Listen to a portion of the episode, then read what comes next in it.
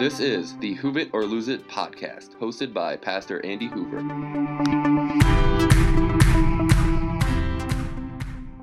What's going on, everybody? Welcome to the Hoove It or Lose It podcast. I'm your host, Andy Hoover. Uh, I think, if I am uh, understanding how the world of podcasting works, that this is episode number 45 of the Hoove It or Lose It podcast. If you're not tapped into the rest of the podcast and not familiar with what we do, most of them are uh, messages uh, that were recorded live in a variety of settings uh, on a variety of topics. And so uh, be sure to check that out on iTunes or wherever you get your content from if you find it helpful.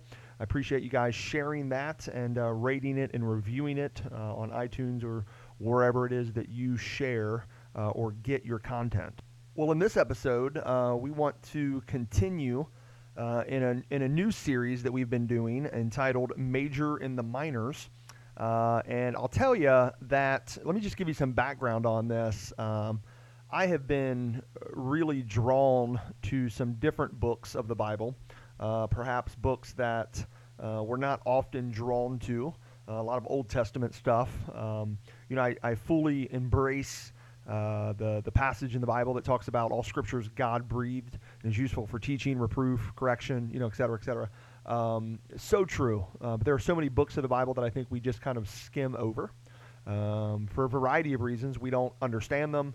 Uh, they're difficult. They don't really make sense. We don't think that they're immediately, you know, applicable to our lives and our situation, whether we're in school or raising kids or trying to run the rat race or make it nine through nine to five or you know whatever the case is we feel like books um, uh, certain books of the bible are just not applicable right uh, to our lives. Uh, or you know we've made some sort of commitment to read god's word and we get to these books of the bible and we just kind of blow through them because they don't make any sense and uh, they're difficult to understand so we just kind of gloss over them and they're weird or, or whatever term we want to assign to these books. Um, but I have been really drawn to these types of books, specifically the minor prophets, uh, of which there are 12 uh, in the Old Testament. Uh, and again, as we mentioned in the first episode, if you're not caught up, uh, that was uh, put out, I think, last week on the book of Joel. Uh, and really, what we're doing, this is not a comprehensive look at, at each of these minor prophets, at their lives. It's just kind of an overview of, of who they're talking to and what they're talking about and how it could be applied to our lives. Um, in, in general. Uh, but the minor prophets are, are, minor only really in their length uh, of the of the writing, as opposed to the major major prophets of you know Jeremiah and Isaiah and Lamentations, etc., um, that are much longer, you know, 40, 50 chapters. Uh, but tonight, uh, today, in this episode, uh, I want to look at a guy by the name of Obadiah. Uh, Obadiah was a prophet that was doing his thing somewhere around uh, 800 years or so before the birth of Christ. Uh, the record that we have of Obadiah is, of course, found in the Old Testament. Uh, it's actually called Obadiah, uh, if you didn't know that. The entire book of Obadiah is one chapter uh, in our kind of modern English uh, English versions, divided into 21 verses. The entire book, so you could read this, read the whole book. So if you've never read a book of the Bible, I would I would start with this one for sure. it's super quick. Uh, and I want to focus in this episode on the first four verses. Uh, but before we do that, uh, and I wish that I could like hand you uh, kind of a map uh, of some of this stuff I'm going to talk about, but you can Google it uh, and, and, find basically what I found.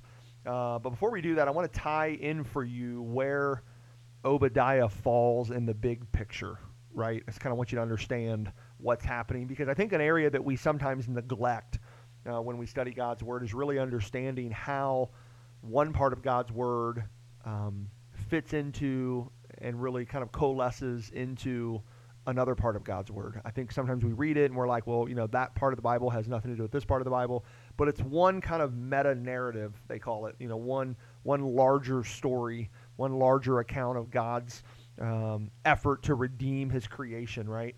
And so uh, I want to tie in for you uh, kind of where Obadiah falls. Just as a reminder, uh, as I mentioned in the first one, I'll mention it in, in, all of these just in case you know you're popping in on the middle of this or whatever. Uh, Obadiah is a prophet. As we've talked about before, prophets fall into one of two categories, right? One is category one is good job, everybody, you're doing great. A prophet, of course, is a mouthpiece um, of God. God gives the message. The prophet then relays that message to the people. And the message falls into, like I said, one of two categories. Category one is, hey, everybody, you're doing great. God says, great. Uh, and category two is, hey, guys, God says things aren't going so well. And he's going to wipe you off the, off the face of the planet, basically. So, uh, Obadiah, uh, if you study these 21 verses and a little bit about his life, falls pretty firmly into category two, right? He's given a message from God uh, to the people of Edom, uh, E D O M. Now, here's where I really want to tie together some pretty big parts of the Bible, uh, uh, uh, you know, for you in, in the next few minutes. Um, Abraham, Isaac, and Jacob. Let's go all the way back, right, to uh, Genesis 25, where we're introduced for the very first time to Jacob and his older brother Esau.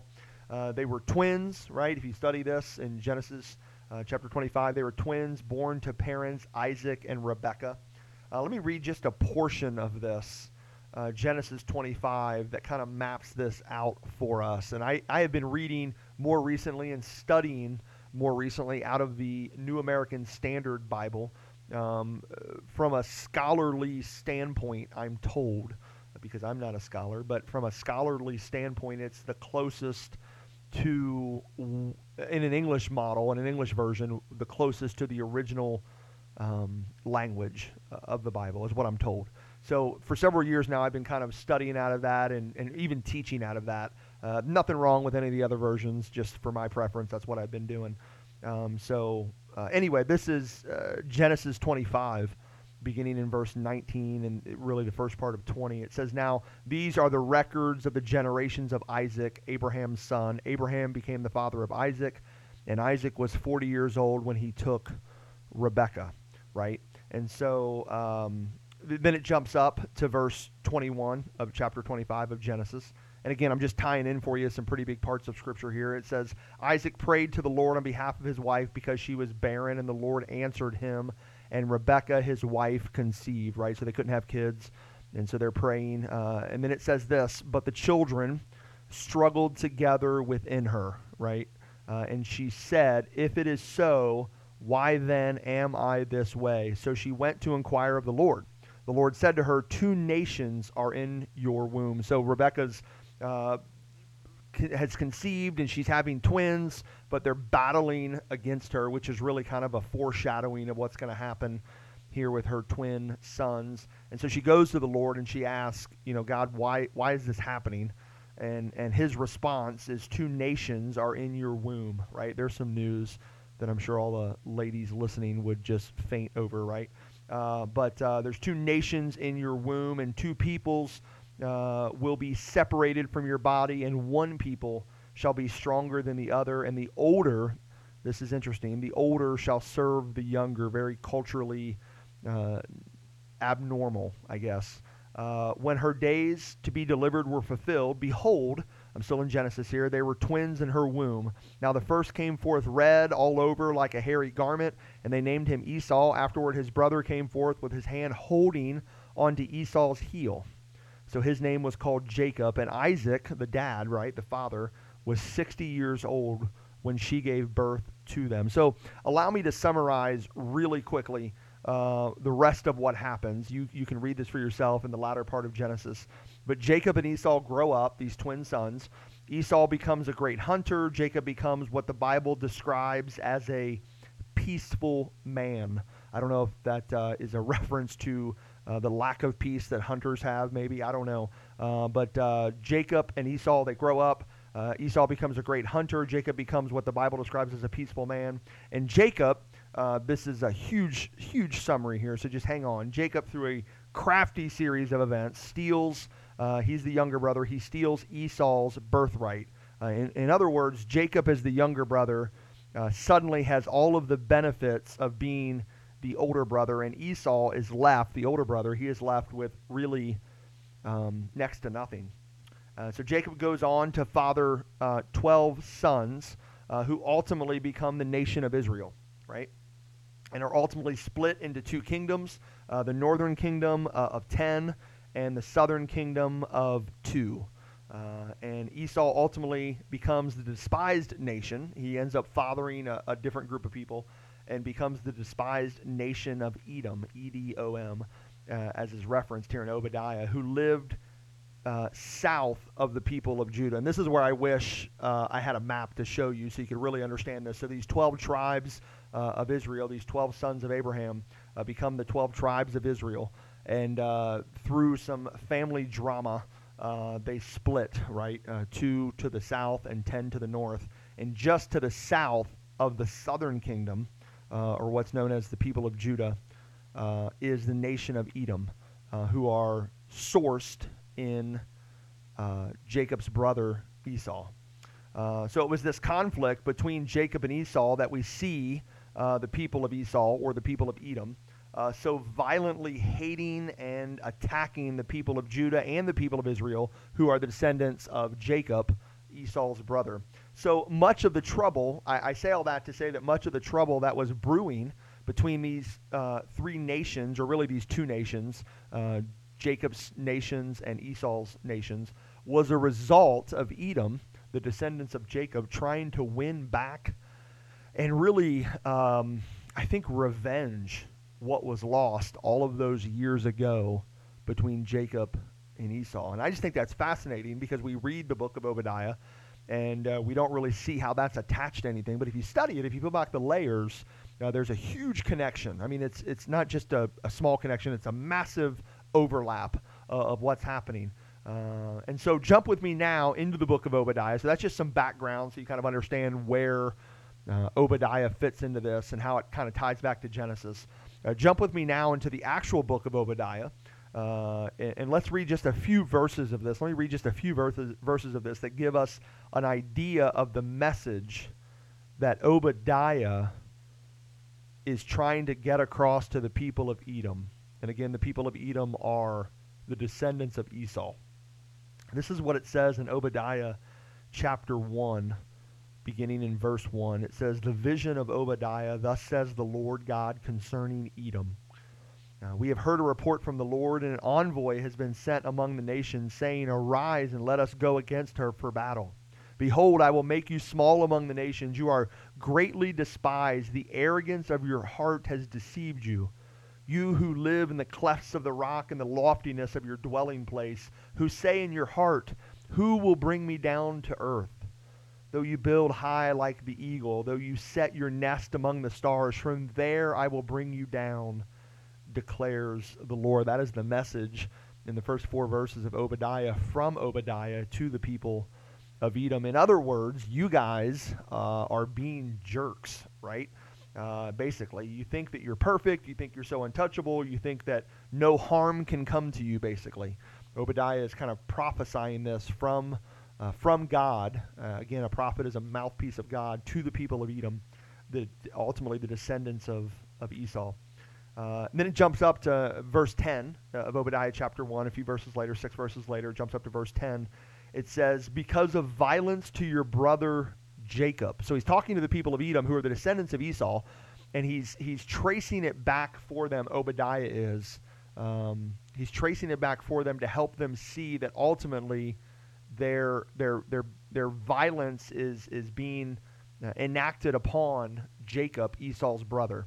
Uh, he says, "Because of your violence to your brother Jacob, you will be covered with shame, and you will be cut off forever." On the day you stood aloof, on the day that strangers carried off his wealth and foreigners entered his gates and cast lots for Jerusalem, you, you too were as one of them. Do not gloat over your brother's day, the day of his misfortune, and do not rejoice over the sons of Judah in the day of their destruction. Yes, do not boast in the day of their distress. In other words, um, God is blasting really the people of Edom uh, through his mouthpiece Obadiah. He's blasting the people of Edom, Esau's descendants, who should have had the back, right? They should have been there to support the people of Israel and Judah, but instead they stood by and did nothing and even participated in their downfall, right? Um, eh, you know, they should have been there because really they were related to them. That was that was their forefathers, brothers, descendants, right? They should have been there. They should have supported them. They didn't. They allowed them to be ransacked. They allowed their nations to be over, overrun by uh, foreign enemies. Uh, and they too themselves participated in, in Israel and Judah's downfall. Uh, and so here's the connection that I see between Obadiah's message to the people of Edom and our lives today. And this is really the crux of this, right? I mean, why why do we study God's word? We study God's word because it's applicable to our lives. But it's only applicable if we study it, right? If we really dig in and figure out what God is trying to say and then and then make some connections and draw some lines to to our lives today. And here's the connection I see. Uh, just just some thoughts. Um, one is Jacob stole Esau's birthright, right? Way back in Genesis 25, like we talked about a few minutes ago. And as a result, the people of Edom, Esau's descendants, had lived with generations, really, of vengeful and hate filled thinking toward the descendants of Jacob. You know, we hear that and we hear what happened to Esau in Genesis 25, right? And and we think, you know, they have every right to be angry, right? They have every right to be to be hate filled. Uh, but but here's the thing: uh, our actions are never justified when they're led by our feelings. They're only justified when they're led by the Spirit. You know, we step back and we and we see this this Jacob stealing Esau's birthright, and we think that's not right. But but really, Esau and his descendants, the people of Edom, are responding.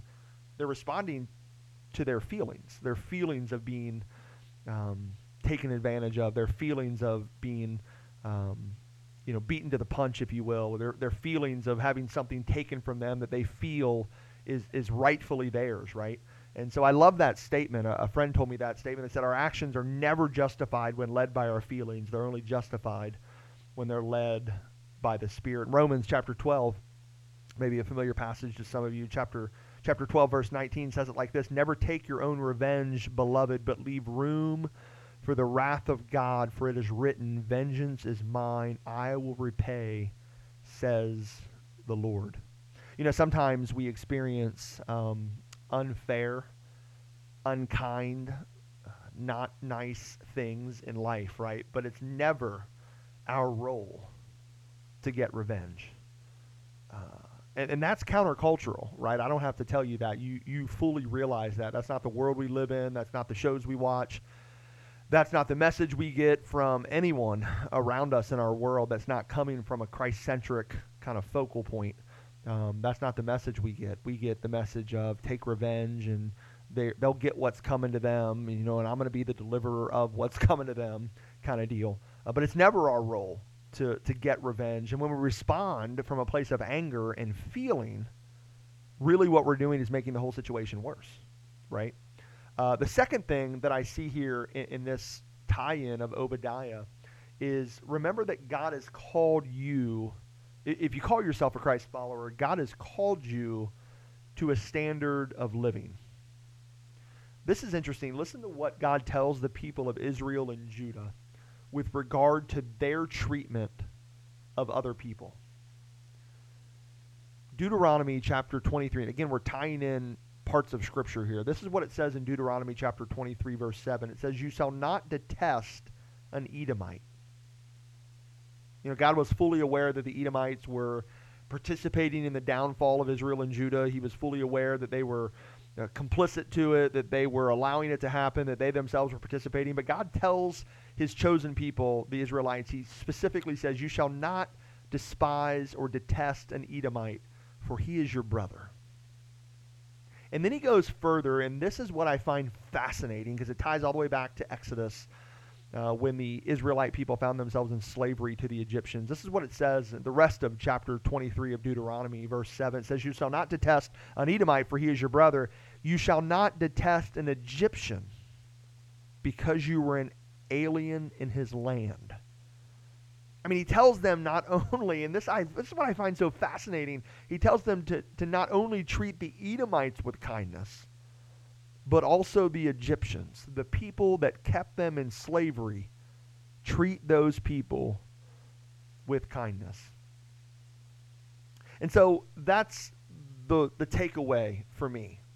You know, just those couple of things. And there's so much more there, right, that we could peel back and, and dig into and really study. But as I read through Obadiah, just those 21 verses, I was just struck by God's really clear definition of how we're to live our lives and, and, and challenging us. And it's really been challenging to me to think through how I deal with the you know the junky stuff of life. How do I treat those who have wronged me? Am I living up to the standard that God has set for me? And that's my prayer. That's my prayer for my life. That's the prayer I have for your life as you're listening here to this episode. Um, and that really you would become a student of the Word. You know, uh, God's Word is just packed so full uh, of so much good stuff, so much, so much that is so applicable to our lives. And so I encourage you to dig into it. Even books that you don't understand, uh, continue to listen along in this major and the minor series as we peel back uh, some other stuff in the in the weeks to come. We're going to talk about Haggai. Uh, we're going to talk about uh, Jonah and a couple of the other minor prophets there, these books of the Bible that we perhaps blow through. But that's my prayer for you today is that you would uh, really begin to respond, not from a place of feeling, um, but a place that is led by the Spirit, for sure. Well, listen, if you found this content helpful, I appreciate you listening. I, if you found it helpful, I encourage you to share it with others. Uh, be sure to rate and review on iTunes or wherever it is you grab your content. Uh, and feel free to jump over to hooveitorloseit.com where there's some other podcasts as well and some devotionals and blog posts and a, a video series that we're just about to wrap up on the book of Ezra. Uh, there's 10 chapters in the book of Ezra, so we put together about, uh, right now, 11, and soon to be 12 videos, uh, video devotionals that are just four, five, six minutes long uh, with some process questions that you can kind of delve into there by yourself or with a group if that's helpful for you to kind of process that content.